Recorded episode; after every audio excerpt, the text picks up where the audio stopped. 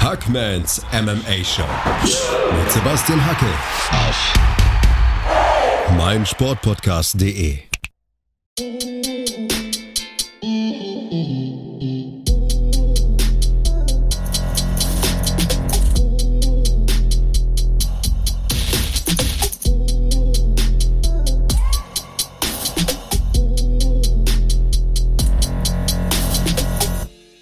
Hallo da draußen, frohes Neues und herzlich willkommen zur ersten Ausgabe im Jahr 2022. Es ist soweit, wir haben unseren YouTube-Kanal gestartet. Der Channel heißt Championship Rounds. Es geht also los, zieht euch unsere Videos rein, lasst ein Abo da und schreibt uns eure Meinung in den Kommentaren. Florian Mann, David und ich, wir freuen uns über das Feedback. Falls YouTube nicht euer Ding ist und ihr lieber Podcasts hört, kein Problem. Die Tonspur zu unseren Videos erscheint weiterhin hier. Für die Hörer von Hackmans MMA Show ändert sich also nichts. Und damit ist eigentlich alles gesagt. Viel Spaß mit der ersten Ausgabe im neuen Jahr. Yo Freunde, ihr seid hier bei den Championship Rounds und wir präsentieren euch heute unsere Top Submissions 2021. Flo, ich sehe das Glänzen in deinen Augen. Ja, auch ein bisschen glänzt noch meine Stirn. Ne? Ich habe mich gerade noch eingecremt. Das war vielleicht nicht so schlau. Frohe Weihnachten an alle Zuhörer. Ähm, quasi eine Überraschung hier an Heiligabend, die erste Folge. Wir dachten, in unserem Trailer hieß es zwar 2022 startet der Kanal, aber wir verlängern euren Adventskalender, den ihr hoffentlich alle noch habt. So viel Kind muss bleiben. Ähm, und ihr bekommt bis ins Neujahr einen Top 5 von uns. Quasi einen Jahresrückblick, den wir so ein bisschen aufsplitten, wie Sebastian schon gesagt hat. Heute gibt es Submissions. Fiel es dir schwer, Sebastian, deine Top 5 zu, auszuwählen? Oh, brutal, brutal. Es ist so Echt unangenehm, wenn man einen Kämpfer oder eine Kämpferin rausfallen lassen muss, weil die Submission halt vielleicht nicht ganz so gut war wie die im Platz davor oder so. Also ich glaube, ich habe manchen Unrecht getan, aber hey, seht es uns nach. Und ähm, ihr könnt natürlich auch in den Kommentaren mal eure Top Submissions 2021 auflisten, auch gerne ein Abo dalassen. Da freuen wir uns natürlich. Selbstverständlich. Die Frage ist halt auch, was ist das Kriterium für Submission des Jahres? Geht es hier drum, Twister, keine Ahnung, war echt ausgefallen oder geht es auch um die sportliche Bedeutung? Ich habe versucht, so eine Kombination aus beidem zu machen und du kommst so auf den ersten Platz, wenn sogar beides erfüllt ist. Und das, da habe ich es mir halt doppelt schwer gemacht. Oder halt, ja, war eins ganz herausstechend groß keine Ahnung. Es ist, aber das ist halt die Frage, mit was gehst du überhaupt diese Top-Liste an? Und ich habe bewusst äh, die Kommunikation nicht gesucht, sondern einfach mal mich überraschen lassen, wie du das ähm, gestartet hast. Ja, ohne weitere Umschweife. Wir fangen einfach mal an und ich präsentiere dir meine Top 5 Submissions 2021. Deine 5. Also erstmal die, die 5. Ja, genau. Platz 5 ist nämlich eine Submission aus der PFL im Sommer 2021. Mhm. Magomed, Magomed Kerimov gewinnt dagegen Curtis Milliner durch Ezekiel Choke. Okay, Und der Ezekiel Choke ist einer meiner Lieblingswürgegriffe, weil er so selten zum Einsatz kommt.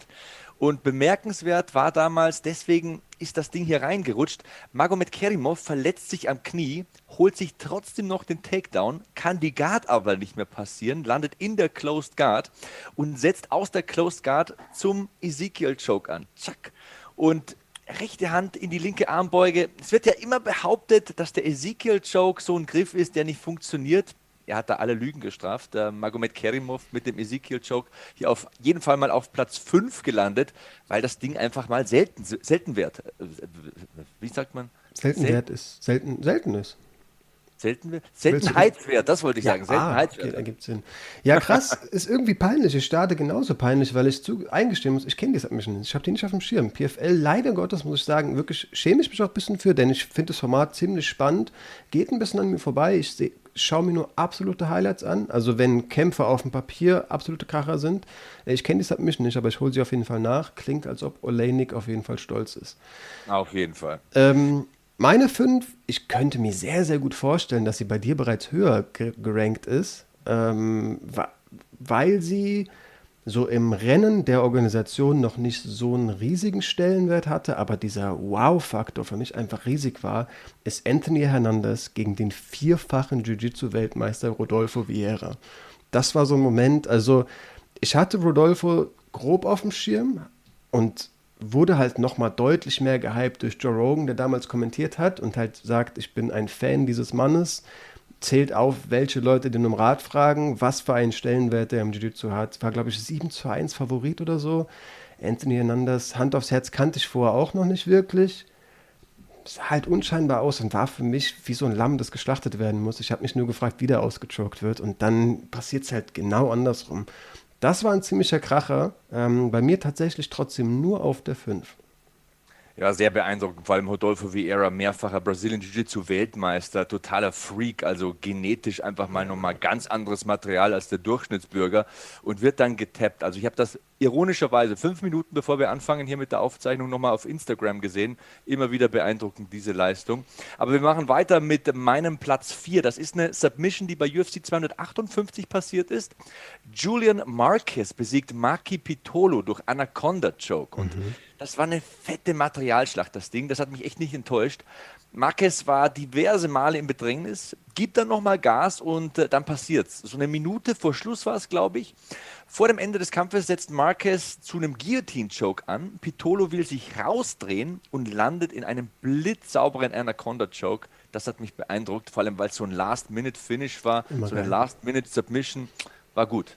Nice. Ich sehe schon, du bist die Sache anders angegangen. Dir geht es darum, welche Submission war irgendwie ausgefallen und kam zu einem guten Moment im Kampf.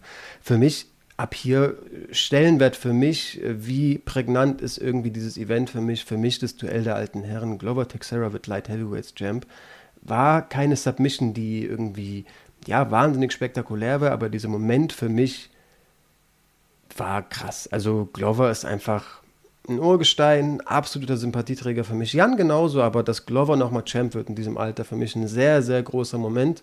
Ähm, ja, deswegen bei mir in der Top 5, auch wenn es nichts Ausgefallenes war, aber der Stellenwert Glover am, auf dem Titel, das war für mich auch auf jeden Fall ähm, ja, wert, in dieser Liste aufgenommen zu werden. Fühle ich total. Glover ist weit über 40 und im zweiten Titelkampf, im zweiten Anlauf klappt es dann. Das war ein großer Moment und ja, es war eine große Submission, sagen wir es wie es ist. In einem großen Kampf einen großen Titel zu holen gegen einen starken Gegner, das muss man ja auch sagen. Jan Blachowitz ist tatsächlich sehr gut am Boden und den dann zu tappen, das hat was. Ähm, ich sag dir meinen Platz 3. Vicente Luque gewinnt bei UFC 260 per Darce Choke gegen den ehemaligen Weltergewichtschampion Tyron Woodley der sich ja mittlerweile mehr oder minder erfolgreich als Promi-Boxer versucht. Jedes Jahr. Jedes Jahr mache ich da so meine persönlichen Rankings und jedes Jahr taucht Vicente Luque irgendwo auf. Also egal, ob es da mal ein Fight des Jahres gegen Brian Barberina ist oder hier eine Top Submission. Also der Mann ist ein Killer. Abgesehen von einem unterhaltsamen Fight gegen Tyron Woodley gelingt ihm hier auch eine Wahnsinn-Submission. Also das war ein Bilderbuch Darce Choke. Klasse Setup, dreht Woodley rum, dreht ihn sogar an den Zaun, umklammert dann noch das Bein, dass der nicht rausdrehen kann, holt sich den Sieg. Ey, der Typ ist ein spektakulärer Finisher. Bester Mann, der Vicente Luque. Ja, vor allem auch sau der runde MMA-Kämpfer. Also ich hätte jetzt schwören können, du sagst eigentlich, dass er Michael Chiesa submitted war, zumindest der erste Kampf, der mir im Kopf war, aber zeigt ja nur, dass da, man, dass da zwei Submissions denkbar sind, die hier in dieser Liste ähm, aufploppen können krass, was für ein Jahr der auch schon wieder hatte. Ähm, Finde ihn auch als Sportler wirklich sehr, sehr spannend. Am Tyron Woodley-Kampf natürlich sehr bemerkenswert, dass er schon auch ordentlich in Bedrängnis kommt, kommt davor und dieser Dreher noch drin ist.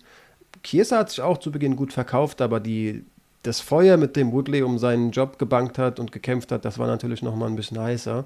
Ja, ja, guter Pick. Bei mir leider auch nicht drin. Ähm, ich mache direkt weiter mit meiner drei und äh, ja, das ist der noch nicht allzu lange her, die, die Titelverteidigung von Charles Oliveira. Ähm, auch ein Moment, weil der Kampf für mich einfach so hoch erwartet war, ähm, so heiß erwartet war, weil ich leider Gottes von überzeugt, was heißt leider Gottes, auch super cooler Typ, aber ich habe schon wirklich, der hat einen Softspot bei mir im Herzen, Charles Oliveira. Ich war halt überzeugt, dass Poirier äh, das Ding dreht und habe ihm die Titelverteidigung ziemlich gegönnt ja, war dadurch für mich auch da wieder ein bisschen vergleichbar zu dem Luke-Kampf. Natürlich auch richtig im Bedrängnis in der ersten Runde und dann arbeitet er ihn da so runter. Ähm, für mich auch definitiv der Rede wert. Größte Bühne, Titelverteidigung. Ähm, das muss, muss meiner Meinung nach hier in so einer Liste auf jeden Fall mit aufgenommen werden. Ja, Charles Oliveira, wenn es einen Submission-Spezialisten gibt in der UFC, dann ist es wohl er. Also deswegen verstehe ich total, dass du ihn mit aufnimmst. Ich sag dir meinen Platz 2. Der Co-Main-Event von UFC 263 ist das nämlich. Brandon Moreno besiegt den Favoriten haushohen Favoriten Davison Figueredo im Rückkampf und wird Champion.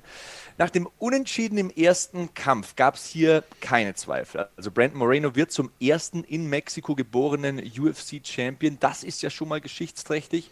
Er besiegt Davison Figueredo durch Submission in einem Rear Naked Choke. Und jetzt kommt's. Der Rear Naked Choke war wirklich erarbeitet. Takedown, Backtake, beide Hooks drin, wechselt die Würgeansätze mit Schlägen ab, also ist wirklich hinten drauf, bam, bam, bam, macht ihn weich, bekommt dann den Arm rein, bekommt die Klinge rein, tütet den Sieg ein. Also so ein geiler Moment. Viva Brandon Moreno, stabile Submission, der Junge, ey, was für ein Jahr ich hab, hatte die Sorge tatsächlich, dass wir manche Rankings haben, wo wir einfach durchgehend das gleiche picken Kommt und, bestimmt noch. und anschauen. Ähm, der Moment ist gekommen, meine Nummer zwei, Brandon Moreno, auch ey, so ein herzerwärmender Moment. Ich hätte, glaube ich, als das passiert ist, schwören können, das wird mein Moment des Jahres. Ähm, auf dem Event ist einiges passiert, aber Moreno ist halt einfach so ein süßer Kerl, sage ich einfach. So, das ist, also wenn man es ihm gönnt, nicht gönnt, dann wem sonst. Ähm, ja, ich Figueiredo auch so ein gruseliges Fliegengewicht. Für mich gehört er nicht ins Fliegengewicht. Was für eine Knockout-Power der da mitbringt. Ähm, ich habe vorher schwarz gesehen und wirklich für Moreno geroutet und der arbeitet es halt ohne irgendeine, irgendein Problem runter. Der Typ heißt Deus de Geha, der Kriegsgott. Also so einen Spitznamen bekommst du nicht einfach so. Ne? Also das ist schon furchteinflößender Typ und den zu finishen, Junge, Junge, also. Ja, ich könnte schwören, wir haben die gleiche Eins. Soll ich mal vorlegen? Mach du. Ja, der Moment auch ähm, 269, der Upset des Jahres. Nicht, also krass. Also ich habe ja einleitend gesagt, irgendwo suche ich eine Kombination aus spektakulärer Submission und sportlicher Relevanz. Und eigentlich hätte, glaube ich, nach meiner Logik dann die Submission, die irgendwie beides erfüllt, die, den Platz 1 erfüllt. Juliana Pena gegen Amanda Nunes war beim besten Willen keine saubere Submission. Aber wenn die sportliche Relevanz und der Upset und die, die, die Größe dieses Moments eben so überwiegt, dann gibt es da für mich keine Diskussion. Und ich weiß auch nicht, wie du für argumentieren willst, dass du das nicht in deiner Top 5 hast. Also, ich habe wirklich versucht, kreativ zu sein und ich habe dieselben Kriterien wie du. Also sportliche Relevanz in einem Titelkampf, tolle Submission gegen eine gute Gegnerin und deswegen ist bei mir Platz 1 Amanda Nunes. Sie gewinnt im März 2021 bei UFC 259 durch Inverted Triangle Armbar gegen Megan Anderson. Und diese Submission war außergewöhnlich. Ich bin wirklich glücklich, dass ja. ich sie aussprechen konnte beim ersten Mal. Ähm, Amanda Nunes hat Back Control geht von dort aus in den Inverted Triangle Choke, rollt auf den Rücken, entscheidet sich dann aus dem Inverted Triangle Choke für einen Armbar und wechselt das nochmal, variiert nochmal in die andere Richtung, also korrigiert den Armbar quasi nochmal in eine andere Variante diese Submission steht für mich stellvertretend für die Dominanz von Amanda Nunes, die zwar 2021, ja, ich gebe es zu, einen Titel verloren hat, aber die einzige Athletin ist, die in der UFC in zwei verschiedenen Gewichtsklassen parallel die Titel verteidigen konnte. Und das hier war High-Level Jiu-Jitsu gegen eine hochrangige Gegnerin. Amanda Nunes ist bei mir auf Platz 1. Also wenn man die Kriterien, wenn ich mir die nochmal durch den Kopf gehen lasse, verstehe ich die Argumentation komplett. Es waren ja gefühlt mehrere Submissions in einer. Also ich, vielleicht ein bisschen geschmacklos, aber für mich steht über dieser Submission eigentlich nur stirb einfach oder so, weil wirklich dein Arm wird verbogen, dein Hals wird zusammengesetzt. Also es war wirklich da sehr vernichtend. Und Megan Anderson ist ja auch eine wirklich sehr große Frau. Ich hätte mir im Vorhinein vorstellen können, dass Amanda Nunes da lange mit der Distanzarbeit also Probleme hat und vielleicht in den Jab rennt und das ja, so ein The Render Me 2 Kampf vielleicht werden würde, die hat ja auch eine Zeit lang ganz gut mitgehalten auf jeden Fall und äh, Nunes eins der Probleme gemacht. War schon sehr eindrucksvoll. Ja, ja, ey, kann man verargumentieren. Ähm, wir haben, glaube ich, direkt für Gesprächsstoff gesorgt. Sind hier ziemlich durchgerusht. Aber, aber so muss es ja sein. Ähm, schreibt uns, ja, wirklich, also weil es mich tatsächlich interessiert, in die Kommentare, kann man verargumentieren, dass Pena nicht in so einer Top 5 landet? Ähm, nach welchen Kriterien hättet ihr gewählt, gewertet? Ich, ich verstehe, ich, ich komme gerade rüber, als ob ich dich schlecht machen will. Ist Schwachsinn. Ach, du, du hast, auch. Nein, meine Kriterien sind halt so anders. Aber ja, ich, hey. es sind halt zwei, wenn du zwei Submissions in einer verpackst, ja, hast du schon Argumente, auf die Eins zu kommen. Interessant. Ich sag euch was, in den nächsten Tagen lohnt es sich reinzuschauen bei den Championship Rounds, denn Juliana Pena taucht bei mir auch auf. Aber in anderen Kategorien unter anderen Voraussetzungen. Lasst es mich so formulieren. Also es bleibt spannend hier. Championship Browns auf jeden Fall abonnieren und nicht vergessen, in die Kommentare reinposten, welche Top 5 Submissions auf eurer Rechnung stehen 2021. Und auf keinen Fall zu wenig essen an Weihnachten. Bis zur nächsten Folge. Dir hat dieser Podcast gefallen? Dann klicke jetzt auf Abonnieren und empfehle ihn weiter. Bleib immer auf dem Laufenden und folge uns bei Twitter, Instagram und Facebook. Mehr Podcasts aus der weiten Welt des Sports findest du auf meinsportpodcast.de. Wie baut man eine harmonische Beziehung zu seinem Hund auf? Puh, gar nicht so leicht. Und deshalb frage ich nach, wie es anderen Hundeeltern gelingt, beziehungsweise wie die daran arbeiten. Bei Iswas Dog reden wir dann drüber. Alle 14 Tage neu mit mir, Malte Asmus und unserer Expertin für eine harmonische Mensch-Hund-Beziehung, Melanie Lippisch. Iswas Dog? Mit Malte Asmus. Überall, wo es Podcasts gibt.